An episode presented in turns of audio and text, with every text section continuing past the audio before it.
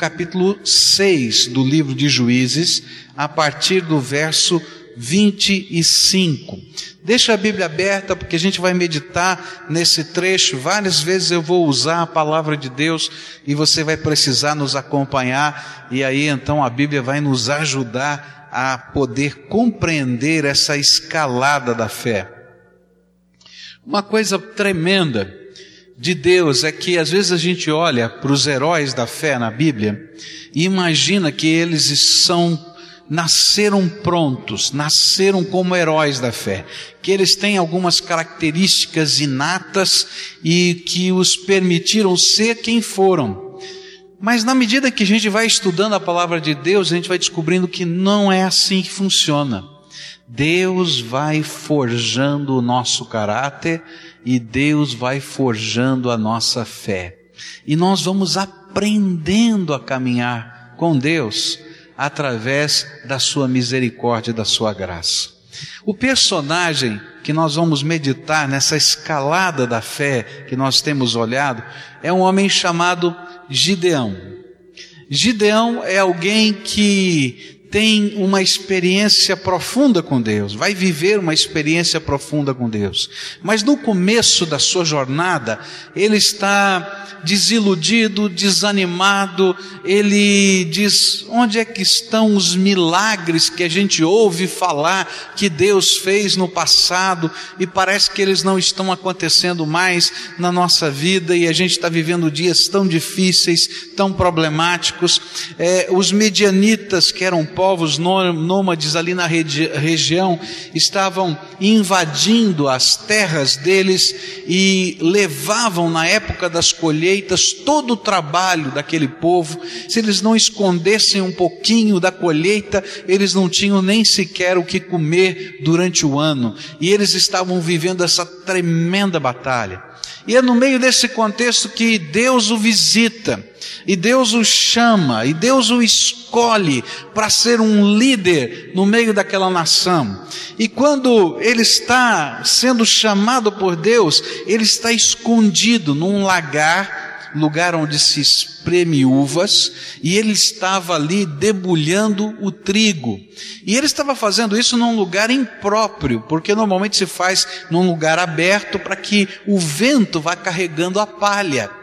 E ali então ele estava escondidinho lá, porque se os inimigos chegassem, ele podia tampar aquele lagar e esconder uma parte da sua produção. E naquele contexto ele está lá com uma pedra pesada, ali empurrando aquela pedra para esmagar o grão de trigo, para poder tirar a palha dele. E naquele momento o anjo do Senhor aparece a ele e diz assim: Homem de Deus, vai na tua força e liberta este povo. Você pode imaginar ele fazendo força né? Ele ali empurrando aquela pedra e o anjo do Senhor diz: ah, Gideão, homem de Deus, vai na tua força. Ele diz: Eu na minha força? Que que é isso? Olha, eu nasci na menor família desta nação, eu sou o filho caçula, eu sou alguém que não tem qualquer condição de liderar nada nem ninguém. Que força é essa? Ah, eu não tenho nada natural ou inato em mim para ser um líder de uma revolução para libertar o nosso povo da opressão que está vivendo. E Deus vai trabalhando na vida desse homem e ele vai dando passos de fé. Ele vai dizer da sua angústia: Deus, Onde está o Senhor? Por que, que o Senhor não fez ainda os milagres? Por que, que a gente só ouve os milagres do passado, a gente não experimenta isso no presente? Ele vai caminhando em cada etapa e cada dificuldade do seu coração, o Espírito de Deus, o anjo do Senhor ali presente, a graça do Senhor vai ampliando a visão dele e ele vai escalando a fé. Os versículos 25 em diante vão nos falar de um segundo momento, quando ele começa a entender que Deus está falando com ele, um momento que ele já percebeu que algo extraordinário da graça de Deus estava acontecendo, um momento em que ele oferece até dádivas de louvor ao Senhor, faz uma oferenda de louvor. Mas naquele momento, o Espírito de Deus, através daquele anjo que está ali falando com ele, revela como é que a gente pode viver uma fé genuína e viver essa escalada de modo constante e contínuo? Como nós podemos nos comprometer com o Deus da graça, com o Deus da nossa fé? E hoje eu quero falar desta fé que nos leva a um compromisso com Deus. Está com a Bíblia aberta? Juízes capítulo 6, versículo 25 em diante diz assim: Naquela mesma noite o Senhor lhe disse: Separe o segundo novilho do rebanho de seu pai, aquele de sete anos de idade. Despedace o altar de Baal que pertence a seu pai e corte o poste sagrado de Azerá que está ao lado do altar e depois faça um altar para o Senhor, o seu Deus, no topo desta elevação, e ofereça o segundo novilho em holocausto, com a madeira do poste sagrado que você irá cortar. E assim Gideão tomou dez dos seus servos e fez como o Senhor lhe ordenara, mas com medo da sua família e dos homens da cidade fez tudo de noite e não durante o dia. Logo, bem cedo, na manhã seguinte, quando a vida da cidade recomeçava, alguém descobriu que o altar de Baal tinha sido derrubado. O ídolo ali perto tinha desaparecido e que um novo altar fora construído, vendo-se ainda nele os restos de um sacrifício. Quem foi que fez isto? perguntava toda a gente. E depois de investigarem cuidadosamente, acabaram por descobrir que tinha sido Gideão, o filho de Joás. Traz o teu filho cá fora, gritaram de frente da casa de Joás. Terá que morrer porque insultou o altar de Baal e deitou abaixo o símbolo de Azerá que estava junto dele. No entanto, Joás respondeu àquela gente amotinada: Será que Baal precisa mesmo da vossa ajuda? Isso seria um insulto para qualquer Deus. Vocês é que deveriam morrer por estarem assim a insultar Baal. Se Baal é realmente um Deus, deixem que seja ele a cuidar de si próprio e a aniquilar quem foi que lhe destruiu o altar. Daí em diante, Gideão passou a ser conhecido como Jerubaal, que queria dizer: deixem Baal cuidar de si próprio. Queria convidar você a orar ao Senhor nesta hora. Pai querido, ajuda-nos, Senhor, a compreender a tua palavra. E se há alguma coisa em mim ou alguma coisa em cada um de nós que possa impedir a manifestação do teu Espírito Santo. Ó Senhor, limpa, lava, purifica, porque aquilo que nós mais ansiamos é ter um encontro vivo e real com o Senhor. Fala conosco, Pai, é aquilo que oramos em nome de Jesus. Amém e amém. É interessante perceber que nós temos facilidade para receber algo novo e até viver uma experiência nova no campo espiritual. Mas nos parece difícil comprometer-se, radicalizar ou até abandonar o que nos afasta do verdadeiro Deus. É muito fácil, por exemplo, para um indiano receber Jesus como um dos seus ídolos ou um dos deuses que ele adora. Mas é muito difícil para esse indiano dizer que Jesus é o único e suficiente Salvador e Senhor da sua vida. Ser mais um não tem problema, mas deixar o Senhor Jesus ser exclusivamente o dono e Senhor da nossa vida é o difícil e o complicado. A nossa relação com Deus pede, Deus nos pede um compromisso com Ele exclusivo e radical.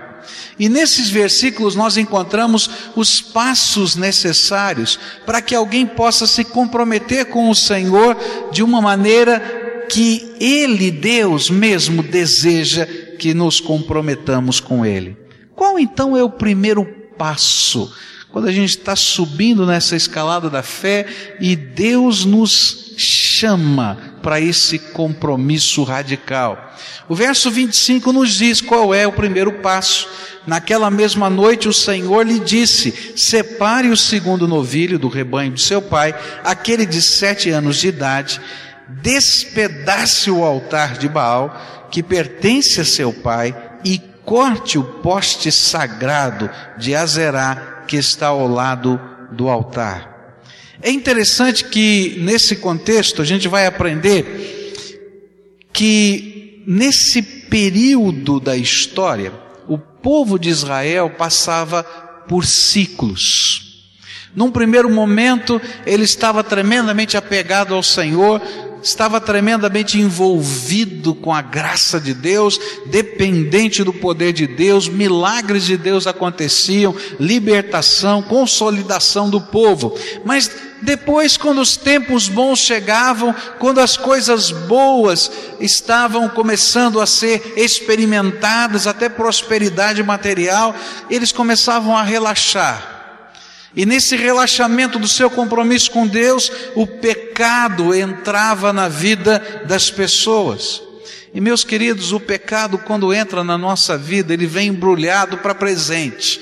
A gente não percebe que ele faz mal. A gente acha que ele é maravilhoso, mas a gente depois que desembrulha, descobre que pecado tem gosto de pecado, tem cheiro de pecado e fere e machuca e gera sofrimento como só o pecado pode gerar na nossa vida. E era justamente isso que acontecia naquele contexto.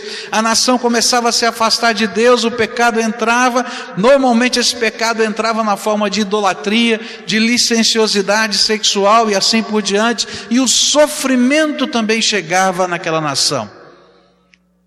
E aí um ciclo começava de tristeza e de angústia. E aí Deus levantava um profeta ou um juiz, e esse homem começava a convocar o povo de Deus outra vez a um compromisso com ele, a uma entrega, havia uma transformação espiritual, Deus começava a operar outra vez os seus milagres, a paz reinava tanto no coração quanto na vida do povo. Chegava a prosperidade e o ciclo recomeçava outra vez. Não foi diferente com Gideão. Nos tempos de Gideão, o que estava acontecendo era exatamente isso um tempo em que, apesar deles conhecerem a Deus, apesar deles terem uma religião, apesar deles saberem todas as coisas que a história da religião lhes contava, eles estavam afastados de Deus. E na casa deles havia as marcas desse afastamento. Na casa de Gideão, no quintal da casa de Gideão, lá no terreno em que ele morava, o seu pai guardava o templo de dois deuses cananeus. Um deus chamado Baal, o senhor da terra, o senhor daquele que dominava aquela região, essa era a ideia, por isso que era Baal, Baal quer dizer Senhor. Havia então uma estátua de pedra dedicada a Baal e as pessoas oravam a esse Deus, e do lado dessa estátua havia um poste de madeira esculpido com uma figura de mulher. Esta figura é diferente de localidade para localidade, algumas delas com, com o seu seio bem grande, representando a possibilidade de fertilidade, e ela então era adorada como a deusa da fertilidade dos campos, e ali esse culto era um culto tremendamente promíscuo, Era um culto onde as pessoas tinham atos sexuais debaixo desse aparato religioso para que houvesse fertilização de toda a terra. Esse era o entendimento deles. E cada vez que isso acontecia, o povo copiava os modelos das outras nações e se afastava daquilo que era o propósito e o princípio de Deus. Gideão nasceu nessa casa, seu pai era o guardião deste templo da cidade. Com certeza esses costumes idólatras fizeram parte da formação desse filho caçula. E de repente ele tem um encontro com Deus. Deus lhe fala lá, escondido, dentro de um lagar, debulhando trigo, porque não podiam mostrar o que possuíam, porque os inimigos vinham e levavam. É interessante isso, porque às vezes nós imaginamos que esse presente chamado pecado vai gerar felicidade na nossa vida. E a gente abre aquele presente para desfrutar dele. Só que a gente vive sempre atormentado, sempre escondido sempre oprimido, como Gideão naquele lagar, querendo debulhar o trigo para poder comer, mas tinha que fazer isso escondido porque a qualquer hora o inimigo podia arrebatar. E essa é a sensação do pecado, a gente vai se encolhendo dentro da vida. Mas ali naquele lugar, pela graça de Deus, eu acho isso tremendo, porque ali naquele lugar não é Gideão que vai procurar Deus, é Deus que vai procurar Gideão. E Deus visita aquele homem, naquele contexto, naquele lugar, no quintal da casa que tem um ídolo. Olha que coisa tremenda esse Deus, o amor do nosso Deus. Ele vai lá e nos visita nesse contexto, nessa hora. Ele toca o nosso coração. E é naquela hora que Deus começa a fazer uma obra de transformação na vida de Gideão. Eu não sei onde você se encontra, eu não sei qual é o contexto da tua vida, mas eu quero dizer para você que antes de você ter procurado o Senhor, o Senhor foi procurar você, Ele foi visitá-lo com a sua graça. Se você está aqui, é porque o Senhor foi lá e tocou um dia no teu coração. Gideão estava lá, escondido no lagar, e o anjo do Senhor foi lá conversar com ele deu-lhe algumas instruções. E disse: Gideão, você quer aprender a ver os milagres de Deus? Você quer aprender a ver as coisas tremendas de Deus? Você quer ver essa nação liberta? Você quer viver em paz? Então você precisa dar alguns passos. O primeiro passo, Gideão, que você tem que realizar, você precisa me colocar em primeiro lugar na tua vida como único e como exclusivo Senhor do teu coração. Por isso, você precisa romper com estas coisas que são uma prática do teu povo. Então você vai lá no fundo do quintal da tua casa, no templo que o teu pai guarda, e você vai destruir a imagem de Baal, vai pegar aquela madeira, aquele tronco que é usado para adorar Azera ou Azerá, vai construir no lugar um novo altar dedicado ao Deus Todo-Poderoso, vai pegar aquele novilho de sete anos que era separado para os sacrifícios nas festividades da celebração da colheita, que eram sacrifícios idólatras, e você vai oferecer para mim, para o Deus Todo-Poderoso. E a lenha que você vai usar para queimar esse sacrifício vai ser o poste ídolo, aquele poste de madeira de Azerá. Gideão entendeu que era Deus que estava falando com ele. Mas ele chegou num ponto, uma encruzilhada da sua vida, que ele precisava tomar as decisões mais sérias e mais complicadas da sua história. Ele podia guardar no seu coração um encontro com Deus, sem nenhuma mudança de vida. Ou ele podia deixar o encontro com Deus transformar-se no poder que iria restaurar a sua vida e a sua história. E essa encruzilhada que todos nós vivemos. É interessante que algumas descobertas arqueológicas nos falam de um templo que foi construído na região ali da Palestina, onde se guardam as histórias de Balaão. Lembra que nós estudamos Balaão? E aí então falam dos encontros que Balaão teve com o Senhor, só que ele morreu por causa de não escolher deixar o Senhor ser o dono da sua vida. Só tem os registros dos seus encontros, mas os efeitos dele de transformação não foram percebidos na vida. E Gideão tinha que tomar uma decisão: o que, que eu vou fazer? Eu vou continuar com o fundo do quintal da minha casa sendo dedicado para Baal e Azerá? Ou eu vou romper eu tenho aprendido na minha vida que esse rompimento com as coisas do pecado, com os símbolos do pecado, com as marcas do pecado, não podem ser apenas interiores lá no coração. Mas muitas vezes o Senhor vai pedir que esse rompimento se torne público e notório. E que de alguma maneira se transforme num verdadeiro sinal de Deus, diante de todas as pessoas, um sinal de comprometimento com Ele e não de idolatria. Deus nos pede um compromisso de fidelidade exclusiva e de lealdade. Você está no meio da caminhada da fé? Vai chegar um determinado momento em que o Espírito Santo de Deus vai te visitar onde você está. Vai te visitar no lugar que você estiver. E ele vai dizer: Filho, vamos começar uma limpeza aí na tua casa, na tua vida.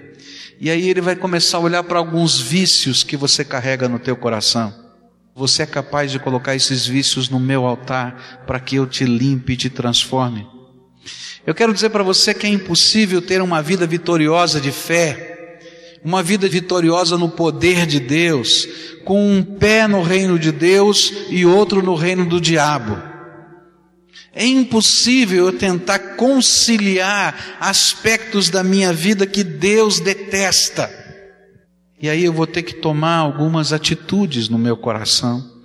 Eu vou ter que tirar algumas coisas, não somente da minha casa, mas do meu dia a dia. Às vezes isso vai afetar os nossos relacionamentos, o nosso namoro, a nossa vida sexual, os nossos negócios, não importa o que, mas o Senhor vai chegar para você: quer andar comigo? Quer andar comigo? Vai no fundo do quintal da tua casa e destrói Baal e Azerá. Senão eu não posso andar com você. E muitas vezes, queridos, quando chega esse momento de nós renunciarmos o pecado e renunciarmos às amarras do pecado na nossa vida, algumas vezes nós paramos no meio do caminho e damos meia volta e não deixamos Deus fazer a obra dele na nossa vida. A minha pergunta é: o que é que tem no fundo do quintal do teu coração? O que é que tem no fundo do quintal da tua vida? O que é que tem no fundo do quintal que é guardado, cercado, quase venerado, e que o Espírito Santo de Deus está dizendo: para, eu quero ser o teu único e suficiente Senhor e Salvador. E vai chegar um momento em que a gente vai se deparar com essa encruzilhada e a gente vai ter que tomar uma decisão. Porque a gente não vai conseguir caminhar o próximo passo sem que a gente tenha um compromisso com o Deus Todo-Poderoso que nos salva é disso que a palavra de Deus nos ensina. Fé não é apenas crença. Fé é compromisso com o Deus vivo. Ou é tudo ou nada. Não dá para a gente ser meio temente a Deus e meio incrédulo. Ou a gente é, ou a gente não é. Por isso, a nossa vida deve refletir o senhorio de Cristo. Hoje o Senhor vai te pedir para você tomar decisões muito sérias e muito fortes, de olhar para o quintal da tua vida para o quintal do teu coração e ver quais são os postes ídolos que estão lá, quais são aquelas coisas que te desviam da graça de Deus, que te amarram, e o Senhor vai dizer: Você está disposto a colocar isso no meu altar e deixar mexer na tua vida para construir algo do meu jeito? A segunda coisa que esse texto me ensina, não dá para a gente caminhar na jornada da fé, chegar no topo da montanha, sem que eu decida me consagrar totalmente. Versículos 25 e 26 diz assim: Naquela mesma noite o Senhor lhe disse: Separe o segundo novilho do rebanho do seu pai, aquele de sete anos de idade, despedace o altar de Baal, que pertence a seu pai, e corte o poste sagrado de Azerá, que está ao lado do altar. Depois faça um altar para o Senhor, o seu Deus, no topo desta elevação, e ofereça o segundo novilho em holocausto com a madeira do poste sagrado que você irá cortar. O segundo passo para um compromisso com o Senhor é consagração total. Deus não pediu apenas que o altar de Baal e Azerá fossem destruídos. Ele pediu que o seu altar, o altar do Deus Todo-Poderoso, fosse construído naquele lugar. Pediu também que nesse altar da consagração fosse sacrificado o boi, símbolo de Baal, marcado para o sacrifício para Baal, dizendo: Não, Senhor, o vínculo com o passado foi quebrado, mas eu quero entregar tudo ao Senhor. A madeira que Deus pediu que fosse usada nesse sacrifício era o poste ídolo de Azerá. Há coisas que talvez para os outros não tenham qualquer significado ou ligação com o pecado e a velha vida, mas para você elas têm. E estas precisam ser consagradas ao Senhor. E dizer: Senhor, tu estás em primeiro lugar na minha vida. Não quero abrir mão do Senhor por nada. E se no passado isso tinha um sentido diferenciado para mim, hoje eu considero sem sentido e quero colocar no altar do Senhor como oferenda de louvor ao Senhor. Pode parecer muito estranho para alguns aqui, mas consagração é isso, quando a gente entende que o Senhor está trabalhando algo que pode ser uma ponte para o nosso retorno. E aí o Senhor diz: Olha, vamos quebrar ou destruir a ponte que o inimigo pode usar de alguma maneira para o teu retorno e para a tua queda. Durante a guerra entre o Texas e o México, para a independência do Texas, os exércitos texanos saíram para um confronto decisivo, liderados pelo general Houston. E quando eles estavam é, já em caminho da batalha, um dos ajudantes de ordem do general veio correndo e disse: Fomos sabotados, fomos sabotados. E ele perguntou: Por quê? porque o único caminho de volta, que é aquela ponte, ela está queimando. Alguém botou fogo naquela ponte. E o general olhou para ele e disse: Não fomos sabotados, fui eu que mandei colocar fogo naquela ponte. Porque para nós não há volta, ou vencemos ou vencemos. Queridos, na caminhada com Deus é assim. Eu não posso deixar uma ponte no meio do caminho dizendo, bom, se não funcionar, eu volto. Ou eu vou deixar uma porta aberta para voltar à prática das mesmas coisas. Eu tenho que não somente destruir aquilo, mas colocar toda a minha vida, todas as coisas que têm sentido e valor no meu coração, nas mãos do Deus Todo-Poderoso. As pontes precisam ser destruídas. Não pode haver caminho de retorno, porque cada caminho de retorno é uma brecha que o inimigo utiliza para nos destruir. O que Deus queria que Gideão abandonasse o pecado. É isso que ele queria. Mas também consagrasse tudo ao Senhor. Tudo no altar. Coisas, pessoas, valores morais, bens, tudo. Senhor, eu posso te dar o espaço do meu coração que eu reservei para a religião. Mas toda a minha vida é muito. Então eu quero dizer para você que você não vai andar pela fé. Porque hoje Jesus é Senhor da tua vida, dos teus pensamentos, dos teus valores, da tua família, da tua casa, dos teus bens, dos teus negócios, e Ele pode usar isto para a glória dele e abençoar a tua vida enquanto usa. Ou você não vai entender nunca o que é fé. Fé não é um momento da vida, não é uma expressão de um culto ou de uma religião. Fé não é um conjunto de doutrinas apenas. Fé é um andar com Deus todos os dias. É um andar com Jesus todos os dias. Até aquele dia em que Ele nos convidar para andar por toda a eternidade com Ele no seu céu. Isso é fé. Por isso, na tua jornada, Deus vai olhar para algumas coisas e dizer assim: para os outros, isso aqui não significa nada. Mas para você isso tem um significado perigoso. Então coloca sobre o meu altar como consagração total e absoluta. Algumas pessoas não vão entender isso.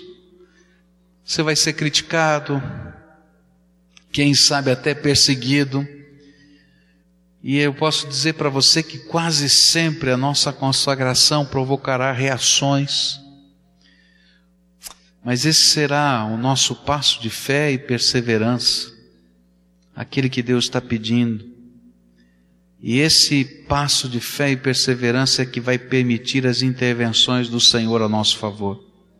E sabe, tem uma coisa tremenda, porque quando Gideão mesmo com medo, à noite, foi lá e fez o que Deus mandou, do jeito que Deus mandou. No mesmo instante em que houve reação das pessoas, Deus usou aquele evento para começar a abrir os olhos espirituais daquela terra. E é muito interessante a reação do pai de Gideão. O pai de Gideão era o guardião do templo de Baal ele era como que um sacerdote de Baal. E de repente quem vai na defesa de Gideão é o seu pai. E diz: opa, tem alguma coisa errada. Por que, que vocês têm que matar o meu filho? Ora, se Baal é Deus, e se ele tem poder, que Baal se acerte com meu filho e meu filho que se acerte com ele. Agora, se ele é só um ídolo de pedra, e se Azerá é só um ídolo de madeira, então, sabe, queridos, às vezes quando a gente toma os passos de fé, algumas pessoas vão reagir, nos criticar, nos perseguir, mas na medida em que nós permanecemos firmes na esperança dessa fé, Deus usa as nossas posturas de fé como maneiras de abrir os olhos espirituais das pessoas que nos amam e nos cercam.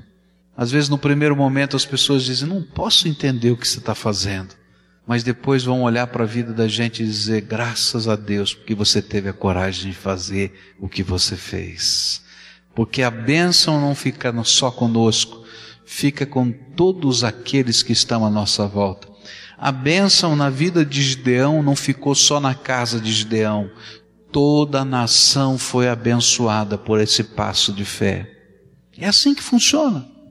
A graça de Deus trabalha dessa maneira.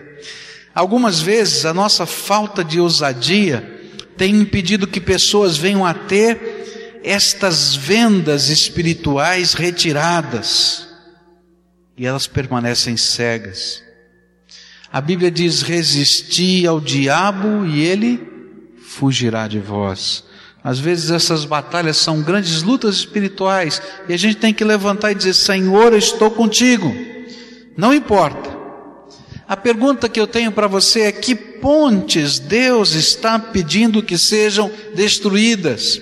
O que precisa ser colocado no altar da consagração? Sentimentos, lembranças, amizades, pessoas, futuro, eu não sei o que, lazer, tempo, eu não sei o que. O que o Senhor está lhe pedindo? Se você parar para pensar, você vai encontrar agora a voz do Espírito falando ao seu coração. E a pergunta que eu tenho é: você vai ter coragem de consagrar tudo, tudo, absolutamente tudo ao Senhor? A terceira e última coisa que eu queria dividir com você é que nessa jornada, ele precisava praticar obediência incondicional. Ele precisava renunciar ao pecado, ele precisava consagrar tudo, mas ele precisava obedecer incondicionalmente. Assim Gedeão chamou dez dos seus servos e fez como o Senhor lhe ordenara, mas com medo da sua família e dos homens da cidade, fez tudo de noite e não durante o dia. O terceiro passo para um compromisso com Deus, com esse Deus da graça, é obediência incondicional. Gideão não poderia mudar nada do que o Senhor lhe revelara. Não podia ser diferente, não podia ter um arranjo, não havia lugar para concessões ou acomodações. Ou era do jeito de Deus ou não era. Porque caminhar pela fé no Deus Todo-Poderoso é um compromisso de lealdade total incondicional. Sabe qual é outra tentação que eu vivo e você vive? É a gente querer dar um jeitinho. Não, tá certo, eu vou fazer o que Deus está pedindo, mas eu só vou abrir um espacinho aqui. Isso me faz lembrar da história de Saul. Deus disse para Saul: Saul, entra nessa cidade, você vai destruir tudo nessa cidade. E de repente chega o profeta Samuel e diz: Saul, por que, você não fez o que Deus mandou você fazer? Ele disse: Não, eu fiz, está feito, eu destruí tudo, fiz tudo o que mandou. Mas escuta, por que, que então eu estou ouvindo o mugido dos bois e o balido das ovelhas. Ele disse: Ah, não, é o seguinte, eu não fiz aquilo na hora. Sabe, a gente tem um costume aqui na nossa terra de dar um quinhão da, daquilo que a gente saqueia da guerra para os soldados. Sabe, essa era a nossa primeira batalha. E eu não ia dar nada para os soldados, ia ficar horrível. Eles não iam querer ir para a próxima batalha. Então eu fiz um acerto com eles. Nós pegamos todos os bois e todos os animais, e a gente vai ficar agora fazendo uma churrascada para o Senhor. A gente vai consumir tudo, vai ser tudo destruído, mas a gente vai comer um churrasquinho. Aí o pessoal festeja, celebra, tá tudo bem, tá tudo maravilhoso, e a gente vai para a próxima batalha. Ó, eu fiz tudo direitinho. E aí o profeta diz: Não, você não fez tudo direitinho. Você está querendo dar um jeitinho. E querido, você já olhou para a tua vida quantas vezes você quer dar um jeitinho? E a palavra de Deus diz assim: é sim ou é não? Que passa disso o que é? Você não sabe? A Bíblia diz sim, sim, não, não. O que passa disso é de procedência maligna. Não tem jeitinho, ou é ou não é. É isso que a Bíblia ensina. E é isso que o mundo critica. O mundo diz: não, dá um jeitinho, faz mais ou menos. E o Espírito de Deus diz: não, não tem mais ou menos. Ou você tem um pacto com Jesus, ou você tem um pacto com o diabo. Não dá para ficar em cima do muro. A Bíblia fala que existem dois reinos. Ou você está num reino, ou você está em outro reino. Não tem um lugar neutro. E essa é a grande batalha, queridos. Porque quando eu acredito que há um lugar neutro, eu já escolhi o outro reino. E Deus não nos pode abençoar. Fé é renúncia do pecado. Fé é consagração total, a nossa vida no altar. Mas fé é obediência incondicional. Quando eu creio não somente em Deus, mas na sabedoria e nos métodos que ele tem. Gideão tinha que tomar uma decisão: obedecer a Deus ou continuar malhando o trigo. E para mim, queridos, essa é uma cena muito interessante. Eu e você temos que tomar essa decisão. Você vai sair dizendo, vou obedecer a Deus e vou fazer do jeito de Deus na minha vida. Ou simplesmente você vai continuar malhando o trigo escondido no meio da tua terra. Continuar a vida do jeitinho que estava. E o poder de Deus não toca a nossa vida.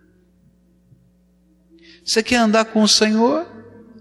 Quer entrar na dinâmica do Espírito e do poder da sua graça? Ou quer continuar malhando trigo como você vem malhando por aqui? E eu quero dizer para alguns de vocês, você já tem cabelos brancos, quem sabe que nem eu. você está malhando o trigo há tanto tempo e ainda não descobriu que não funciona. Você precisa da graça de Deus na tua vida. Mas a graça de Deus não pode ser uma aventura, não pode ser um passo, um momento, a graça de Deus tem que ser um compromisso total, incondicional com aquele que é o Senhor da nossa vida. Três coisas o Senhor nos pede. Primeiro, vai no fundo do quintal da tua casa e olha o que tem lá, que o Espírito de Deus diz: não aprovo, é pecado. E a gente tem que colocar diante do Senhor. Destruir. A gente tem que construir nesse lugar, no lugar, no buraco que fica dentro da nossa alma, porque você vai mexer com algumas coisas que são muito importantes para você, e vai ficar um buraco na tua alma. E nesse lugar você tem que construir o altar de Deus e deixar o Deus de toda graça ser o supridor da tua alma. E daí? A gente fica perdido e diz: o que, que eu faço? Qual é o próximo passo? E ele vai dizer: escuta minha voz, que está nas Escrituras Sagradas, e viva por ela, dia após dia, incondicionalmente. Queridos, isso é fé. Uma fé que transcende o tempo, que transcende as situações, que transcende os problemas, que se torna poder vivo de Deus agindo aqui na terra. Eu queria orar com você. Você é Gideão você está no teu lagar malhando o trigo. Você está vivendo a tua vida do teu jeito. E o Espírito Santo de Deus está falando: Filho, hoje eu quero fazer algo novo na tua vida. Eu quero transformar o teu coração. Eu quero transformar a tua alma. Mas eu tenho que começar pelo teu pecado. Você é pecador. E você precisa não somente do meu perdão, mas que a gente tire desse contexto da tua vida o pecado. E alguns de nós vamos dizer: Senhor, eu não consigo, eu tenho medo. O que Deus quer é que você dê os primeiros passos de fé, de rompimento, de quebra, de ir lá porque a graça de Deus vai acompanhar a nossa vida. A gente dá os passos e a graça de Deus vem. O primeiro passo começa agora, quando eu confesso a Deus quem eu sou, pecador. Quando eu digo para Deus que eu preciso da graça dele para romper com o meu pecado. Quando eu coloco e peço para Deus me ajudar a construir o altar dele no buraco que vai ficar no meu coração. E eu me comprometo a buscar de Deus aquilo que eu vou viver cada dia e cada dia. Você quer caminhar com Deus assim? Isso é fé. Por isso eu queria convidar você para a gente orar juntos. Se o Espírito de Deus está confirmando essa palavra no teu coração, está testificando isso na tua alma, na tua mente, queria orar com você. E há alguns passos aqui na nossa oração. O primeiro passo da oração é sua. Eu não posso fazê-la eu queria que você falasse para Jesus o que é que você viu no fundo do quintal aí do teu coração e da tua casa e que você quer colocar nas mãos dele para que seja quebrado, para que seja destruído. Talvez alguma coisa que te amarre, que te escravize, que até te domine. Você vai dizer: Jesus, isso acontece na minha vida eu quero te pedir perdão, eu quero te pedir que o Senhor me liberte. Eu venho aqui para quebrar isso. E eu não sei como fazer, mas eu vim aqui buscar a tua face. Faz essa oração com a tua boca bem baixinho, ninguém precisa ouvir, só você e Deus. Mas dá nome para essas coisas. Senhor Jesus, olha, é isso, é aquilo, é aquilo outro. E pede para Ele intervir na tua vida. Diz, Senhor, eu quero destruir esse altar do fundo do quintal do meu coração para construir o teu altar. Usa a tua alma, o teu coração e fala com o Deus Todo-Poderoso.